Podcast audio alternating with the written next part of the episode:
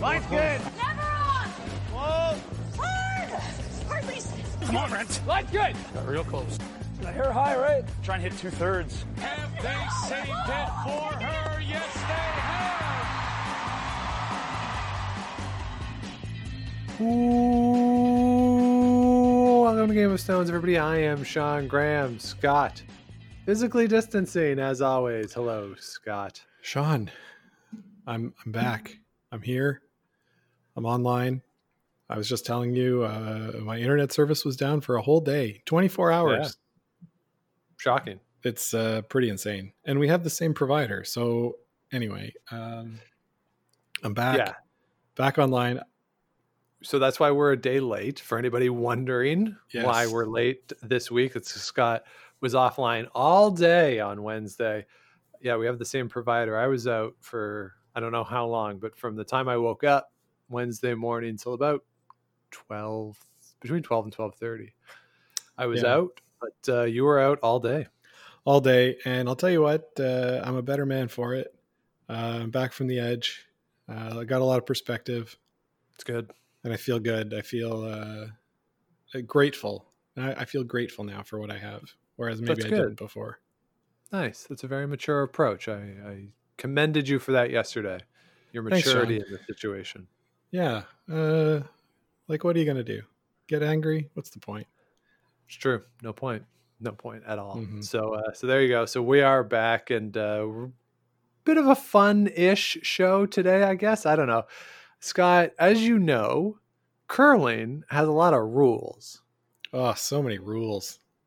and this fall in October, the World Curling Federation released their updated rules for the 2020 season, and I went through the rule book with some level of scrutiny. And Scott, I've identified some obscure rules in the curling rule book that I want to talk about. One, to see if you knew that these existed. Two, if these things were to come up in a game, if you think the players at the club, one would know that this is what is supposed to happen, but two, actually do them. Okay. And three, just to talk about whether or not they're relevant or whether or not this is the correct rule or if some amendments need to be put into place. So, just some obscure rules that I found in the curling rulebook. Perfect, Sean. Perfect. Now you'll you will know or remember that I did my level one umpires course Right. in 2009. So I mean, uh, I probably know everything. Yes, you have this already memorized. Hmm Yeah. So the rule book is broken up into different sections and then subsections. The R sections are the rules, hmm and then the C sections are the competitions. And in the rule book, I'm just going to go in the order in which these things come up. So we're going to start with the R, the rules part Okay. of the rule book. So section R2 deals with the stones. So Rule 2, R2B, says that each team uses a set of eight stones having the same handle color and individually identified by visible markings. If a stone is damaged and becomes unsuitable for play, a replacement stone is used. Here's where it gets weird though. Okay. If a, re- if a replacement stone is not available, a stone previously delivered in the end is re delivered. Yes. So, what happens if we're on the skip slash rock and let's say the team is going for an eight ender? So, all the rocks are in play. Do you take one that's in play and just move it back down to the other end? I would guess that in that situation, you don't get to throw your last rock if there's no replacement rock. Okay. You score seven points, and you know what? If you get seven points, it's pretty darn good. I guess. What if it's what if you're only going to score one or two points, but there's a bunch of guards that are in play that are all relevant to the action? Yeah, this is a real club curler's dilemma, right? Uh, always got stones cluttering up the front. Yeah, at the competitive level, where at the end of an end, your a a busy end has ten stones in play, Mhm. then fine. But at the club level, it's not entirely rare to see 14, 15 stones in play. No, it's definitely not, and uh, it's very frustrating to me when there are that many stones in play. Uh, it usually means people missed their shots, but yes. uh, yeah, that's what I would guess. Does it explain, Sean? No, that's it. That's the end of the rule. That's the end of the rule. Then, Yeah. according to the Game of Stones podcast, if you're going for an eight ender and your eighth stone is damaged, too bad. You only get seven points. Deal with it. Okay. All right. Grow up. Interesting. Grow up and don't cry about it. All right. Well, uh, okay. Well, rule R2C doesn't quite address this, but it says that if a stone is broken in play, the teams use the quote spirit of curling Yes. to decide where the stone or stones should be placed. So I did know this one. It was on. They talked about it on one of the web streams that I watched this weekend. Uh huh. I don't remember who. I want to say it was from Switzerland. Uh, but yeah, they talked about the spirit of curling. And isn't that just a great catch all for everything? Uh, Right. Now, of- now, of course, Sean, in the movie uh, Men with Brooms, we learned Yes. that they used the largest chunk of the broken stone, Yes. Right? And the dead guy.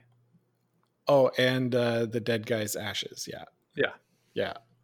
So, uh, to my interpretation, the the spirit of curling would be oh, wherever that rock probably would have ended up, that's what we'll do. Uh, make a gentleman's agreement or a lady's agreement to say, Yeah. all good. All right. What happens if an agreement cannot be reached? Because this is included in the rules. Do you know this? Full out fist fight, hockey style line brawl. so, if an agreement cannot be reached, the end will be replayed. Ah, yes, yes. I, I did know that. They did talk about that as well. Yeah. But uh, I liked my answer better. So, hope that it happens early in the end. Let's just go Yeah. with that. Yeah. But they, then they also will have a broken stone. So they will need a replacement stone or revert back to rule uh, to Bravo. Yes. Mm, Yes. And hope that all of the stones are not in play when they need that replacement stone. exactly. Exactly. Yeah. So, uh, the next rule that relates to stones stones is there's a lot to mine from the stones. R2D. This is what I'm going to call the honorary gunner rule. Okay. If a stone rolls over while in motion or comes to rest on its side or top, it is removed from play immediately. And when I read that, I thought there's only one person who I've ever seen come close to that having happened. Yeah. Didn't somebody roll the stone on the side once? Was it Nicodine? Somebody, someone, yeah, they did that as like the last rock, the game was over. But I'm thinking in terms of actual competition, when Gunner tried to get something out from under his, he thought it was picking in his hand and it sort of wobbled all the way down the, the ice. That one could have Mhm. gone on its side. Yes, that one really could have. And that was because he felt something, right? Yeah. Uh, he was on, he did a stream with John Cullen earlier this spring uh, where he talked about that shot and that, yeah, he felt something. So he just wanted to like get it rolling. And uh, yeah, it was weird. Yeah, definitely. And then the final thing in the stones section R2E should a handle completely separate from a stone during delivery, the delivering player has the option of either allowing the play to stand or redelivering the stone after any displaced stones have been replaced to their position prior to the incident taking place. Ah, okay. Okay. So uh, what you want to do is make sure that the handle is pretty loose. Yeah, rip Right. it off as you throw, the your, stone. Throw your stone. Oh, no, the handle came off. And then wait and see what happens. And then you got a free Yeah. do over. Absolutely. Yeah, I think that's uh, got to be. th- This is like money ball for curling, right? This is using every advantage that you have in the rule book uh, to, to win games.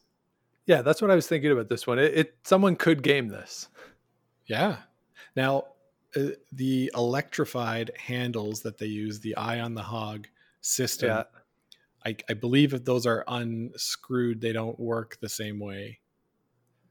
Probably Um, not. But uh, you know what? I might be wrong because it is it's a magnet magnetic sort of system, induction and stuff. So Right. Could work. And that comes up. That comes up later in the rules. Okay. One Well, I, rules. I am a scientist, so I should probably be able to figure it out. Uh, but uh, yeah, I do you think anybody would game this? Maybe one of, one of these cub players that's really going for bar bucks or something.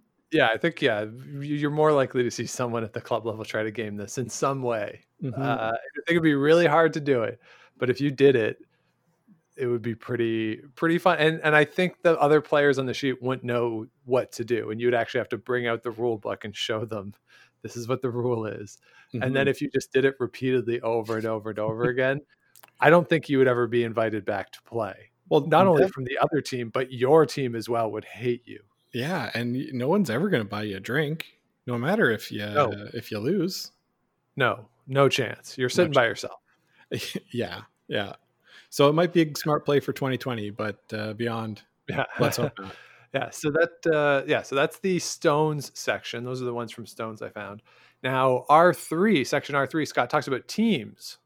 Ooh, I like to talk about composition of teams. Yes, the only thing that I thought was a little obscure here is section H, which says that if a player whose turn it is to deliver is unable to deliver both the allocated stones during end, the following procedure for the remainder of that end is thus. Hmm. and it depends on who the player is. Okay. So, if the first player cannot deliver or the second player cannot deliver, it's what you would expect to happen.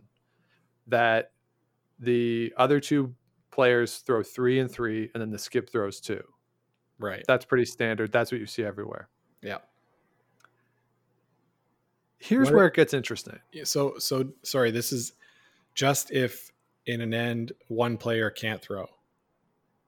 They're in Yeah. the bathroom or whatever. Yeah. Okay.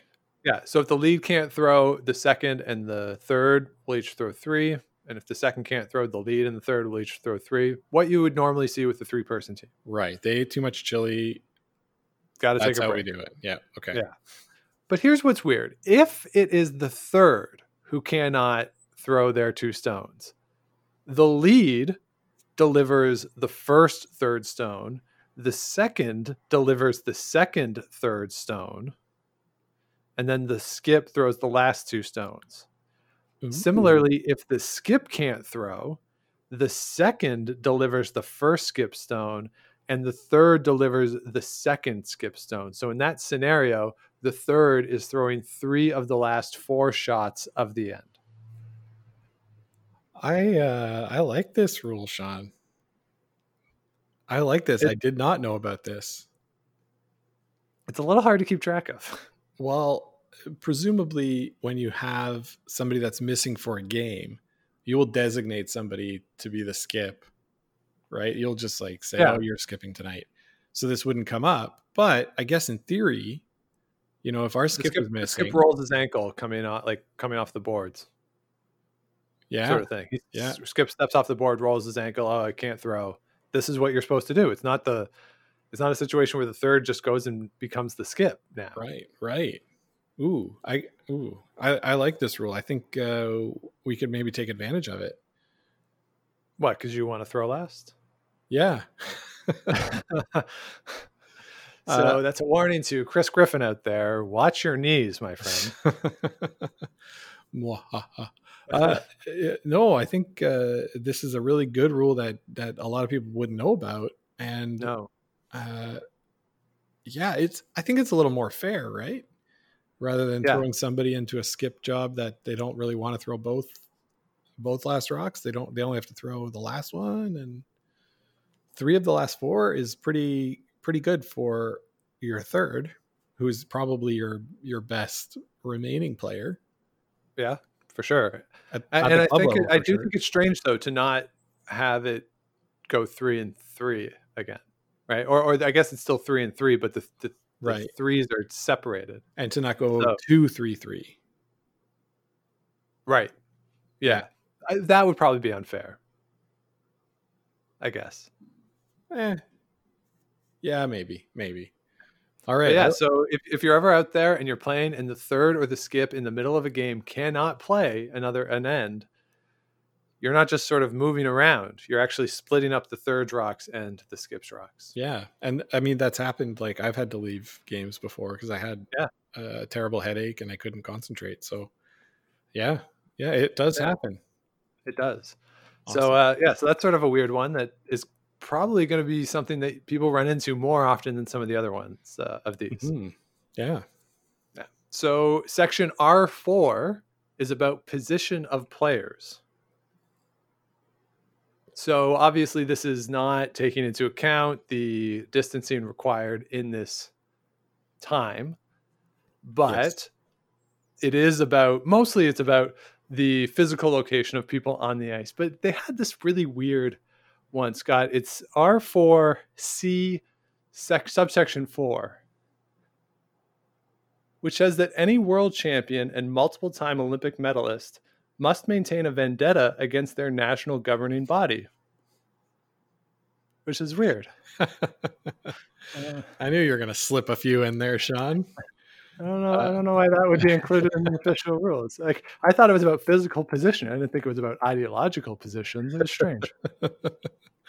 yeah, uh, you know that's that's a position that is held by a lot of uh, elite players, right? So uh, all good. Yeah. So uh, section R five is about the delivery of stones. Okay. So this one uh, R5H. This is a Sean Graham uh, special. Ooh. that I'm going to cite frequently when I'm playing. Uh, all players must be ready to deliver their stones when their turns come and not take an unreasonable amount of time to play. So I wish they had defined what unreasonable meant, Yeah. But I, I appreciate that this is in the rules. Yes, and in a timed game, obviously there are consequences for using too much time, whereas in a club game, there's not. And you're right; they have to use the word unreasonable because there's all different abilities of players, right, and and levels of play, and so. But even beginner curlers can just be ready to throw.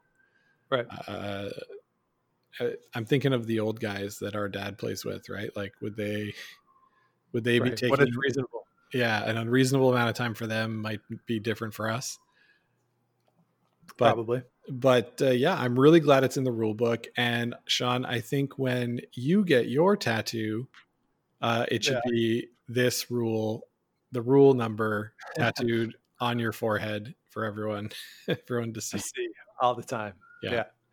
Uh, if it gets people to hurry up, it might be worth it. might be might be Yeah. Get it, Um, get it so on your knuckles right like uh Yeah. So I just show my fist. boom so uh, rule R5M. This is an interesting one to me that I almost had this happen to me once. I was it was terrifying to me in the moment. sean was it Uh, was that m as in mike or n as in november It was M as in Mike. Okay, thank you. R5M as in Mike. If the wrong team delivers the first stone, subsection 1 states that if the error is discovered only after excuse me, after only the first stone has been delivered, the end shall be replayed. So if the wrong Hmm. lead throws the first rock and you notice it, okay, just pull the rock back. We're starting over. Okay. But subsection 2 says that if the error is discovered after the second stone of the end has been delivered, play continues as if the error had not occurred. So, does that mean that you switch and one team will throw two rocks in a row to get the team that's supposed to have the last rock have the last rock? Or do you just continue to play with the team that was supposed to have the hammer? Whoops, you lost the hammer because your lead threw first and that's your fault. Hmm. Can you read that to me again? If the error is discovered after the second stone of the end has been delivered, play continues as if the error had not occurred. Hmm. That's my interpretation is that uh, they assume that there was no error and you play as as you are. Right. Yeah. So I'd So- say, yeah, you lose the hammer for being a dope. Yeah, I, I would think so. So this happened to me once. I was sparing, and it was three people playing. So I'm the lead by myself, playing with people who I don't particularly know very well. Mhm. And it was in a cash league, and it was the last end. It was the eighth end, and we had the hammer in a tie game. And I look up, and all of a sudden, there's we have two stones left, and the other team has two stones left, and our skip is coming down to throw her first one, and I say like we're supposed to have the hammer. What what's going on? And she looked at me and said, "Did you throw first? Ah, And fortunately, I hadn't. But I thought to myself, that's something I might like. I could see myself doing that. It- we like one of the stones just happened to like get you know how stones can cross Yeah. over sheets in some places. That's what had happened. So we weren't really counting. We were just looking at the stones that were left, and the sheet next to us had stolen one of our stones. But ah, okay. But yeah, so in that environment, if we had lost the hammer because of me, whew, Yeah, you would have cost your team uh, forty bucks maybe or something. So uh, yeah, it would have been a really bad. and and so it actually wasn't your skip shot then, right? It was the third's. No, so we went to the so we said where's the like where's the rock, and we found it on the next sheet and took it up, and the third went through, and yeah, it was like a two or three minute delay, but we won the game, so I guess it was worth it. Boom. Yeah, that uh, yeah, that's a tricky situation, and, and you're right. That can happen to anybody, uh, which is why I find playing lead to be very difficult. I don't want to have to think that much. You have, to, you have to pay attention to who scored. Oh boy, yeah. Yeah, it's a real minefield. yeah. All right, so section Sean. R seven, our fav- yeah, go. Bef- Before we move on, are you going to cover what happens if you throw the wrong color? Is this what R seven is? No, if you throw the wrong color, I didn't think this was an obscure rule, so I didn't pull it, but it is in the rule book. Just replace it? Yeah, Yeah. Okay. yeah. The stone that was supposed to be delivered, you just replace where it ends up. Don't touch it. If you realize halfway down the ice, that's fine. Just don't touch it. Yeah. Let it play out. I thought I, I didn't think that was an obscure one. No, Maybe it's just because I play with idiots who do it all the time. I don't know. yeah. Uh, Sean, you shouldn't talk about the colorblind that way. You know, uh, it's a tough life. Well, you still are going to the same side each time if you can't see the colors, right? You're playing the right stones this time. The stones to the right of the hack or to the left of the hack. Like not Presumably. Presumably. All right. So uh, R7, this is one that has gotten a lot of attention recently. This is the section that's all about sweeping, Scott. My favorite. Yeah. Uh, so section R7I says that skips over the age of 45 must cite debris on the ice for all missed shots. oh, this is otherwise known as the uh, Glenn Howard rule, right? Yeah. Yeah. So again, I mean, things that we have noticed, they're actually rules that these guys are just following. So Well, that's it. They're just following the rule book, so we we can't complain about it anymore. Yeah, and that's really the only thing that's interesting in section R7 because basically it's a free for all now. Yeah, yeah. So uh, so let's move on to section R8. Now this one involves burned rocks and touching moving stones. And what I found really interesting here, Scott, is section C, which is for Mm. the last stone draw, which of course has gotten more and more important in competitions as people are less likely to do tiebreakers now. We've even seen it at some international competitions where they're using the last stone draw instead of using a tiebreaker game. Absolutely. So, section CI or 1, the Roman numerals, right? So, C1, if a member of the delivering team touches a moving stone or causes it to be touched during a last stone draw, the stone will be removed and recorded as 1.996 meters or six feet and six and a half inches. Yes. So this is something that again could be gamed. Maybe not so much by elite level teams, but if you're in an event with a last stone draw and someone throws it and it's going through the house, just touch it. Take the six feet. That's better than missing the house altogether. No, I think the six foot is what they record everything that doesn't touch the house. Oh, they don't record a zero? Because I've been in events where we've gotten zero. Oh. and not zero is in we're on the, the pin. Yeah, no, uh, when it's distance, uh, it's recorded as that 1.9 whatever meters. Okay. Yeah, because that's the diameter from the button to the 12 The foot. outside. Yeah. Okay. So, okay, so that makes some sense then. But here we go. Section C2 says that if a member of the non delivering team touches a moving stone or causes it to be touched, the stone will be redelivered. Oh. In what scenario does a last stone draw get touched by the other team? All right. Here's the scenario I'm going to give you. Unless, like, uh, unless John Morris is behind the the stands and sees that someone's going to put the like John Epping's going to put it right on the pinhole for the f- last game of the round robin for first place in the bye at the Brier, and he just sprints out onto the ice and dives and hits it while it's still moving. Yeah, uh, that's one scenario. Uh, uh, the one I thought of is say this is at a club, right? You're doing LSD at a club spiel. And well, that seems dangerous to do LSD at a club spiel. hey, Sean, uh, it's all the rage, man.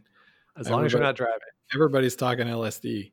Uh, it's so let's say I'm the lead, lead or second, and I'm standing you know out beyond the hog line while the other team is delivering their their last stone draw because it's very crowded on the back and i just like to stand there because there's fewer people around yeah. and i'm uh, you know looking around at the banners that are hung around the club uh, looking at the ads trying to see if I, there's a lawyer you know that whose services maybe i need and my broom slips out of my hand and crashes onto the ice and causes one of the sweepers to trip and hit their stone.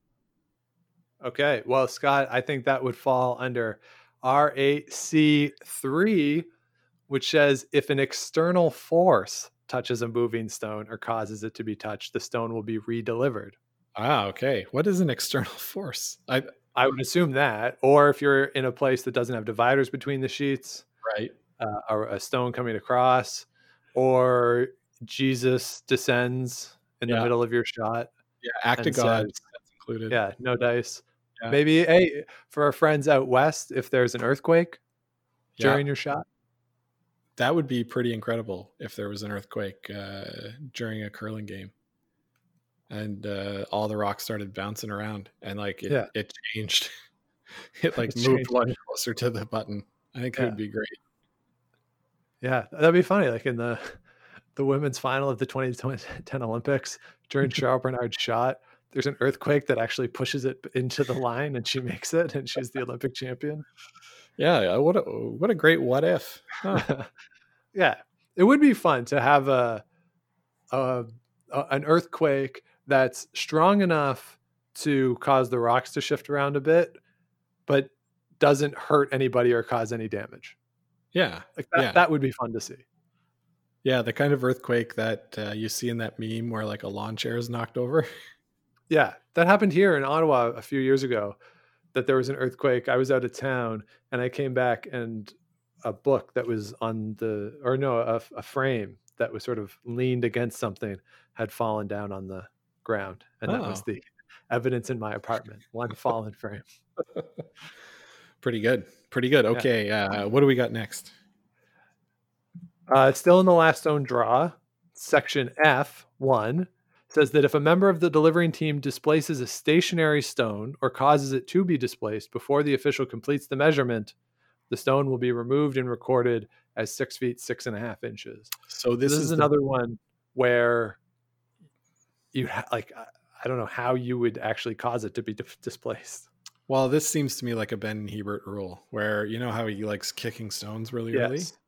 Uh, maybe he forgets that it's last stone draw and it's just like, ah, look at that covering the pin. Woo! Kicks right. it away. And the umpire's like, what happened? yeah. So uh, so that's just another one. And that was another one too that I thought if they were doing like zeros for not hitting the the house, you could game that. Right. But right. Uh, but not the case. So let's move on to R10.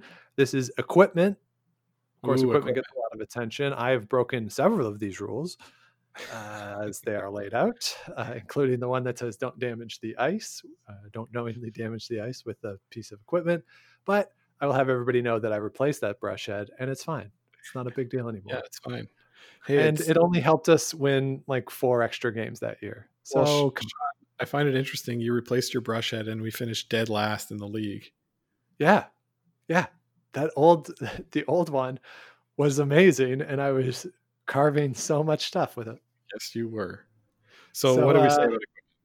So R10B. This is one that it's always just bugged me when I've been at live events, and this is actually the explanation for it. So R10B says that no equipment shall be left unattended anywhere on the ice surface. So if you ever go to an event, you'll notice if a player throws their jacket on the end boards, that an official goes and picks it up. That's not the official being just neat and tidy or not wanting it to be there for TV, although I'm sure that's a factor.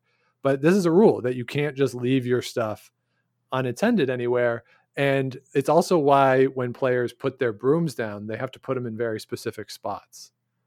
Right. So uh, the one I can think of that breaks this all the time would be BJ Neufeld, uh, who's always got his his broom and his gripper and his gloves sort of scattered beside the sheet where the hog line is. Right.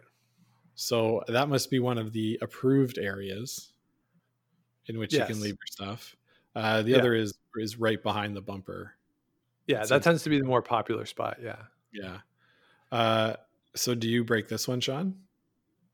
No, I don't bring any extra equipment. I throw with the same broom. I like Yes. my, when I take my glove off to throw, I put it in my back pocket. I'm not I'm not all fancy like.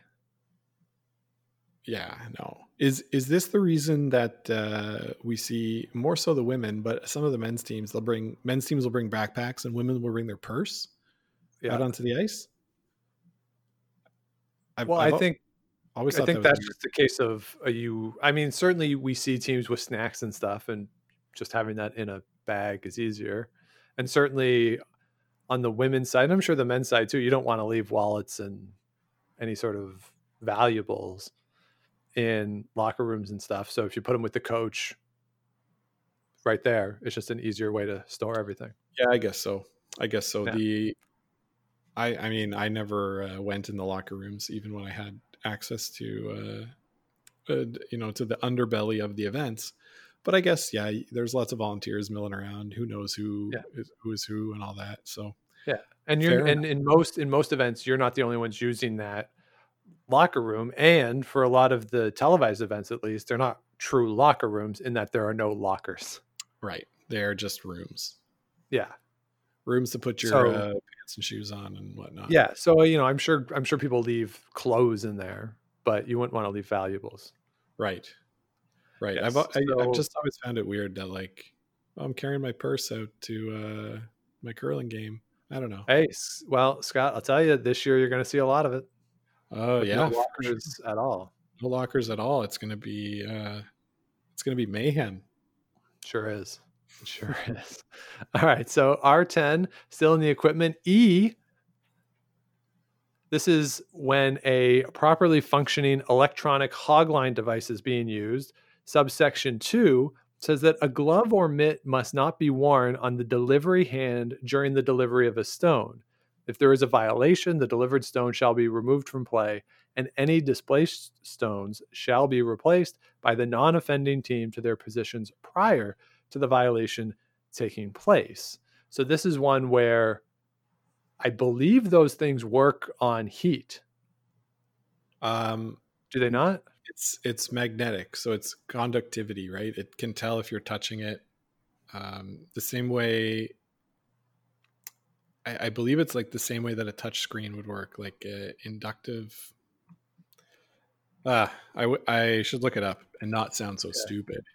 But basically, a glove would interfere with the handle's ability to do its job. Yes, the uh, the glove would definitely interfere. And uh, Sean, I'm going to call this the Hamburglar rule.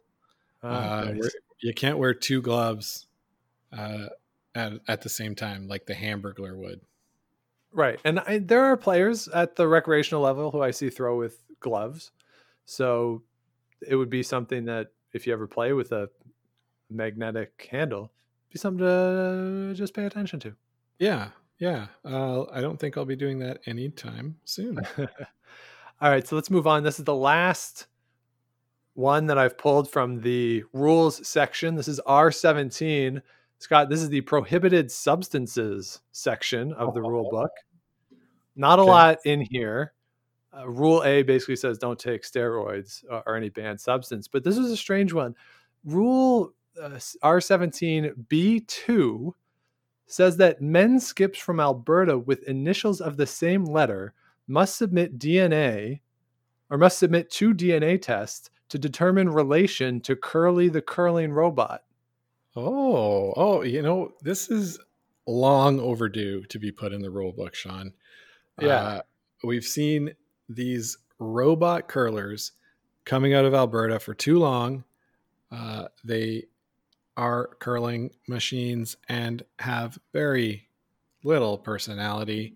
It's it's uh, just incredible that that I, I I assume they were all related to the Curly the curling robot. So now they actually have to present evidence to the contrary, put the burden of proof on them. I like it. Well done, World Curling Federation.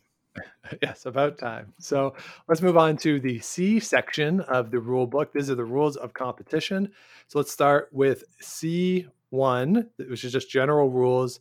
This is C1D that says smoking, including e smoking devices within the confines of, com- of the competition area at WCF events, is prohibitive or prohibitive or prohibited, excuse me. And somewhere, every Brier winner before 1970 is rolling over in their grave. Point that out. yeah, yeah. I mean, uh, some some rinks still have you know the old spots for for ashtrays, but uh, not anymore. Yes. So also under the general rules, this is this one got some attention when this came out earlier this fall, but general C1L states that while a game is in progress, the coach, alternate player, and all other team officials are prohibited from communicating with their team or being within the playing area except during specifically designated breaks or a team timeout. This restriction applies to all verbal, visual, written, and electronic communication, including any attempt to signal for the implementation of a team timeout.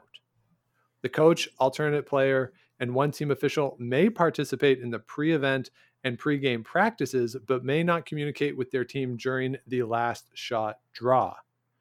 During the game, there shall be no unauthorized communications or broadcast of any sort from the coach bench to anyone who is not sitting in the designated area. Coaches and other team personnel sitting on the coach bench cannot watch or listen to the any broadcast. And for Hmm. any violation, the offended person will be removed from the coach's bench for that game. Okay, so they're not sneaking on their little earpiece to listen to uh, the commentators up there. Um, Right. so this, correct me if I'm wrong, Sean. This rule was changed, right, uh, this year to yeah, so now now you're allowed to communicate between ends. Right. That's the change. Before you weren't allowed to, but between ends now it's okay, provided the facility and the way it's set up allows for that. Because sometimes you see they put basically another media bench 20 feet above the ice and they put the coaches up there. So in that case, you like you can't leave that to go down to the ice between ends. But if it's like what you see at a Brier or Scotties and they're just sitting right there, then you can talk to them. Yeah, exactly, exactly. Uh, I saw this a lot at the Brier. I saw um, Adam Kingsbury and Matt Dunstone chatting qu- between every end, uh, for sure. This is no. So the, Curling Canada allows communication. Curling Canada does the- allow it, yes. Yes. Uh, but this is the WCF, right? These rules. Yes. These are World Curling Federation rules. Yeah. So, because yeah, because you see them chatting like while the skip is throwing their last rock or something, Yes. um, and that's okay. and and it's okay, and it's and it's good. And I Yeah. asked I asked uh, Adam what they were talking about, and he uh, wouldn't tell me. So, Ooh. Wow. good coach. Yeah. Smart. Keep Mhm. it between the lines. Exactly. Yes. So uh, let's move on to C3. This is uniforms slash equipment, but uniforms is the most interesting part of this. So C3A states that all team members must wear identical uniforms and appropriate footwear when footwear when accessing the field of play for games or practices. Now, this is something I did not know and will pay attention to now. The team wears light colored shirts and plain jackets when assigned stones with light colored handles, and wears dark colored shirts and plain jackets when assigned stones with dark colored handles. The color of these garments shall be registered with the WCF prior to the start of each competition. The coaches or officials must wear a team or national uniform whenever accessing the field of play. Unless otherwise approved by the WCF, a light colored uniform will be predominantly white or yellow in color, and there must be a minimum of 70% of white or yellow on both the front and back side of the uniform. Mhm. Approval for any alternative alternative uniform must be requested at least eight weeks prior to an event and may be requested at the start of the season for multiple events. Yes, uh, I did know this rule, Sean. Um, so, and, and uh, Jonathan from Rocks Across the Pond has told us how particular the WCF is when it comes to their Yes. uniforms, right? Uh, like when it comes to wearing a hat, uh, they, basically they don't like it. But uh, yeah, so this is why at the World Championships, Canada will, will always have like a white uniform and then a, a red uh, and maybe a black to be able to accommodate this rule. Um, yes. So the the one that I don't know, like I don't know if I've ever seen Sweden wearing anything other than their their blue with yellow shirts. Have you? I don't think so, no. Yeah, so maybe there's enough yellow in it that they can get away with it, but Right. Or maybe it's Uh, an alternate that's been approved. that's right. That's right, maybe. It's very But iconic okay, to but, Sweden. but here, here's the question though. So it says that wear light when you're dealing with when you're throwing the light colored stones, and dark with the dark colored stones. Red and yellow. Is red really dark? Yes. Okay. All right. I guess that settles that. That settles that. So section B says that this this one I just love for how ridiculous this is. Each shirt and jacket has the player's surname in 51 millimeter bracket two inches or larger letters across the upper back of the garment and the name under which their association slash federation competes in 51 millimeter bracket two inches or larger letters across the back above the waist. If desired, a national emblem may also be worn on the back, but only in addition to the name under which the association slash federation competes and Hmm. displayed between that name and the player's surname. oh boy, that's a lot. That seems down. way too many details for putting your name on the jersey. Yeah. Yeah, I guess uh, when you when you're thinking about maybe the uh, the Asian teams where the surname and and name are are a little bit different.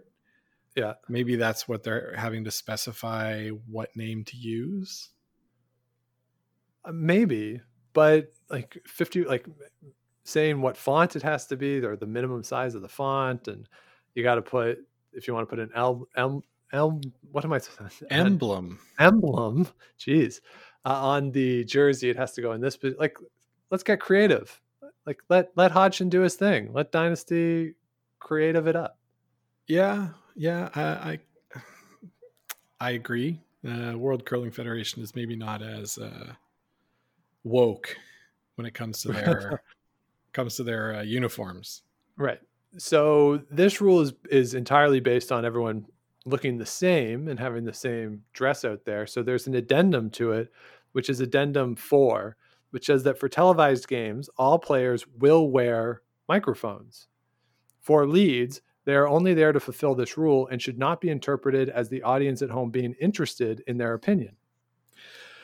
Uh, of course, you know I, I think uh, Colin Hodgson really breaks this rule, right? Because he does he does think that everyone is interested in his opinion um, as a lead. So, yeah, oof. Uh, Yeah, I, thi- so I I, like that they added that in. yeah they're gonna have to take a look at that rule that uh, Team McEwen there. Oh boy. Well, the WCF rule, It's not the Curling Canada rule. Well, you know, uh, yeah, I guess maybe. Are you saying that they won't get to, to a WCF event? I'm saying they have not been to one yet. I'm not saying they won't get to one. They're certainly talented enough to get to one.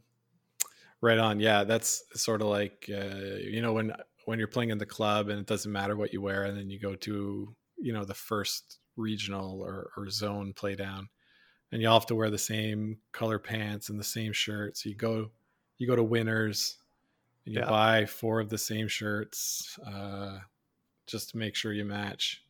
Uh, it's kind of like that. He's going to have to get used to that rule uh, Yes. if if and when they get to a WCF event. Absolutely. and then section G of this rule states that if an alternate alternate player comes into a game, that player must use the brush head of the player being replaced. Penalty if a new brush head is brought into the game, the team will forfeit. This is, of course, the rule that came up last year. This isn't obscure necessarily. It was obscure at the Mhm. time, but last year at the European Championship cost the team a game. Yeah, Team England, right? Uh, or Team England won. benefited from it. Yeah, Team they England won. and it was uh, Norway that uh, that took the loss for that, and that that loss by Norway actually affected the the final standings in the sense that uh, they would have been in a tie for the last playoff spot with it. So, uh, yeah, uh, big ramifications that rule, and uh, still, I think I still think it's stupid, but anyway, right. So let's move on to section C6. This is about timing. And section J talks about the breaks in between an end. So it's a long rule. I won't go through all of it, but basically it says that you have a set amount of time between ends. And it does note that, quote, may vary due to television requirements or other external factors. And that's determined and explained prior to the event Mhm. and then it says when play can start without the clock starting again. But it has a subsection, Scott, that I think is quite interesting. It is uh, subsection two of Rule C6J, which again, I don't know why they keep harping on this, but it says that in televised games, leads are prohibited from complaining when their shots are not aired nor discussed by the commentators. Yeah, they're really picking on leads this uh, WCF Yeah. rule book, eh? Uh, Yeah. You know what? Uh, good. Know your role and shut your mouth. Steve Steve Austin or The Rock. Yeah. Yeah, well, that yeah, that's the rock. But that actually leads nicely into C9, which are team ranking procedures. A lot of talk this offseason about the ranking procedures and how points are accumulated, all that kind of stuff.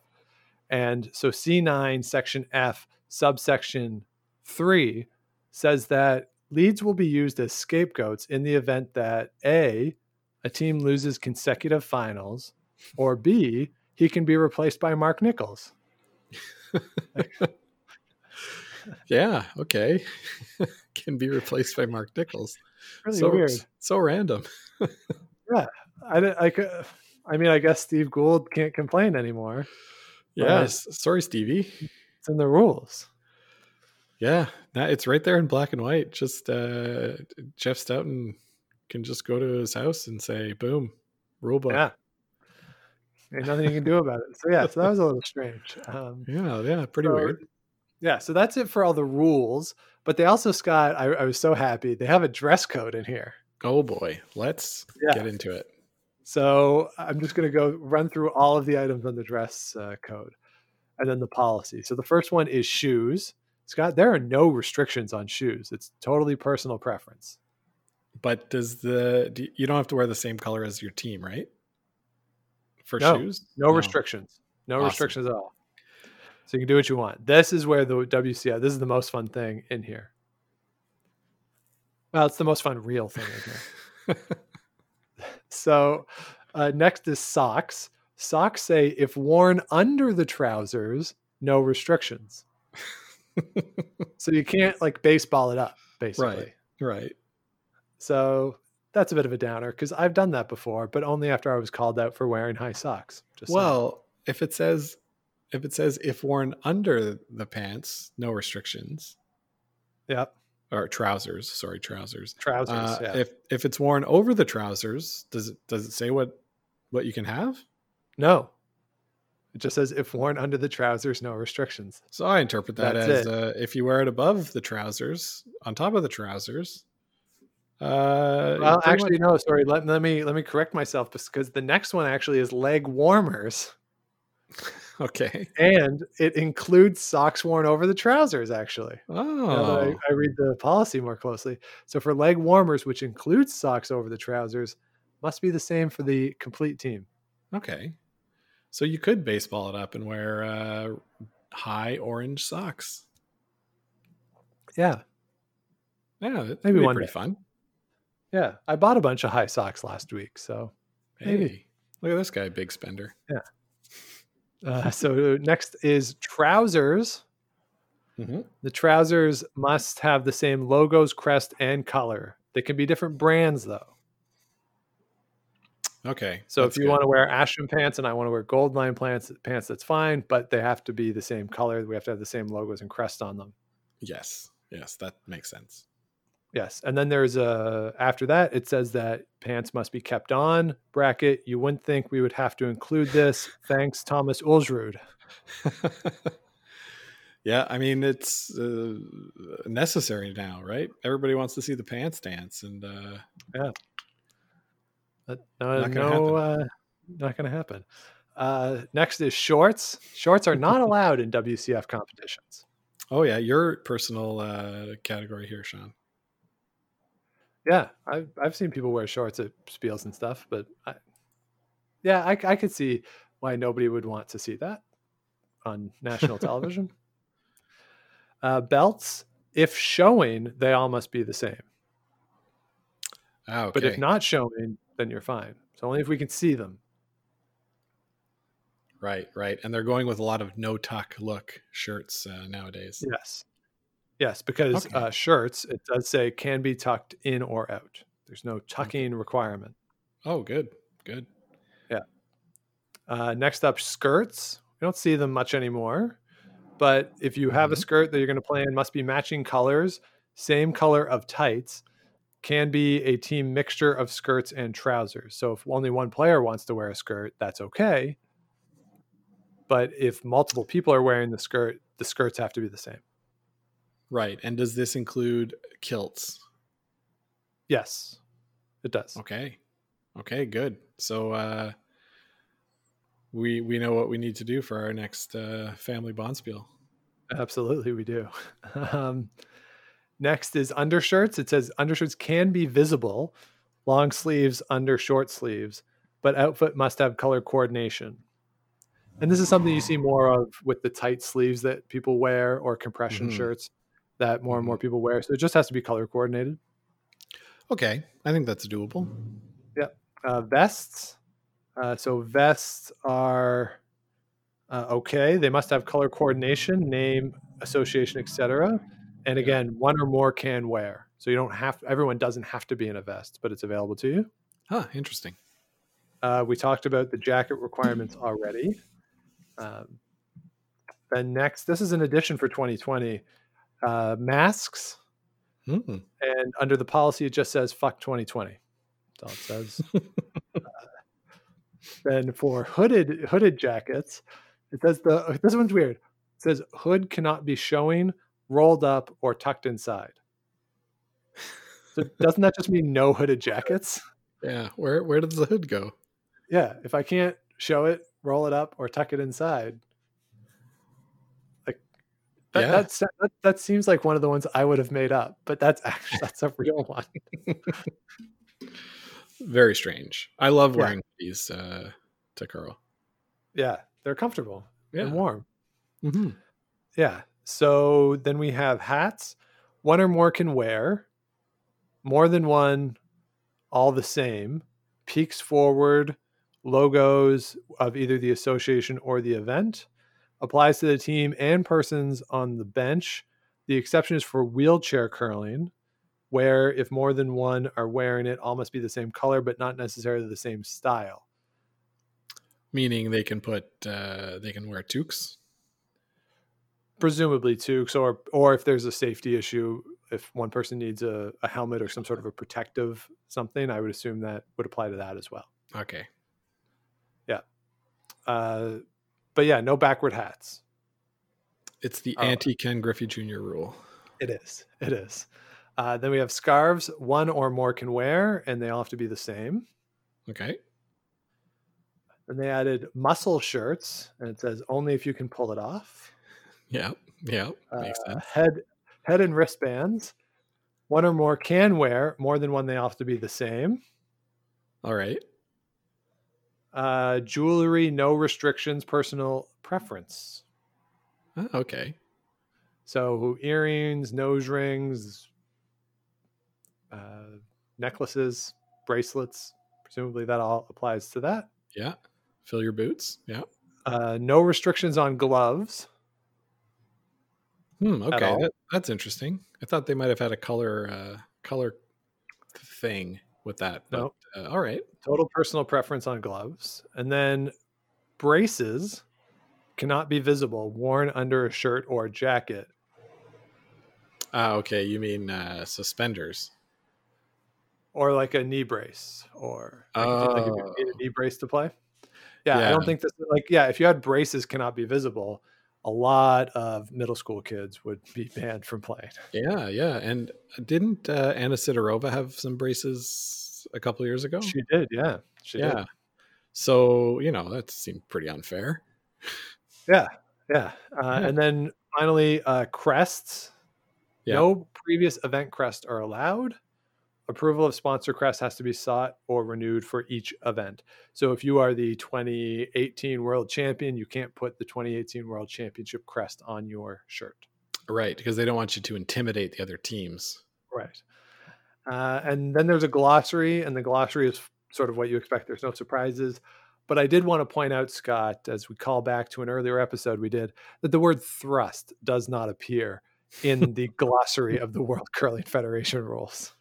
Oh, well, Sean, that's because they expect everybody to know what the definition of thrust is. They don't need to spell it Oh. out in a glossary for uh, dum dums like you that read the rules.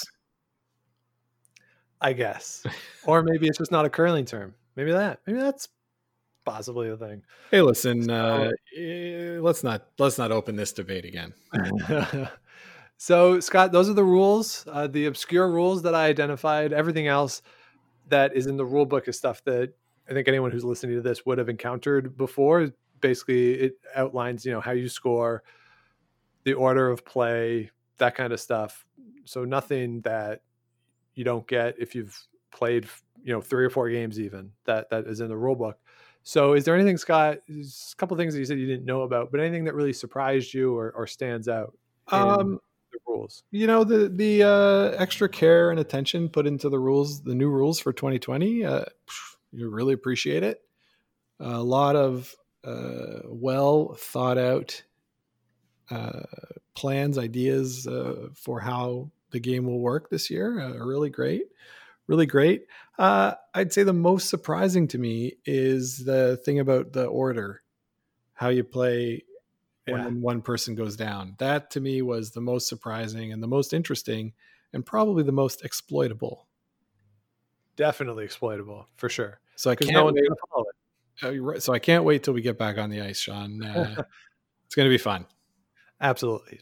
So, uh, so let us know what you think was the most obscure of the rules, or if there's an obscure rule that I missed, real or fake.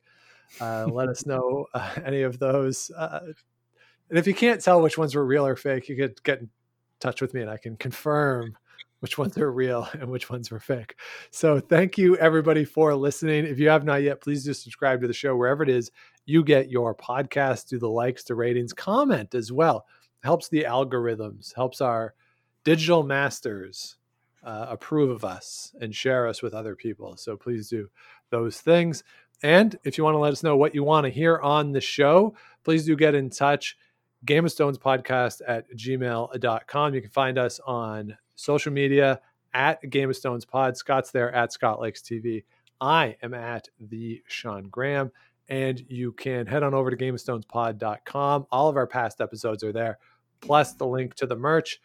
We're selling the t-shirts online. It's our logo, three different colors. All the proceeds from that are going to Food Banks Canada, and we are matching every shirt that is purchased. So you can head on over there. But as I always like to say, if you don't want a shirt, you just want to give to your local food bank or to Food Banks Canada, we're not going to argue with you on that one. So that's it.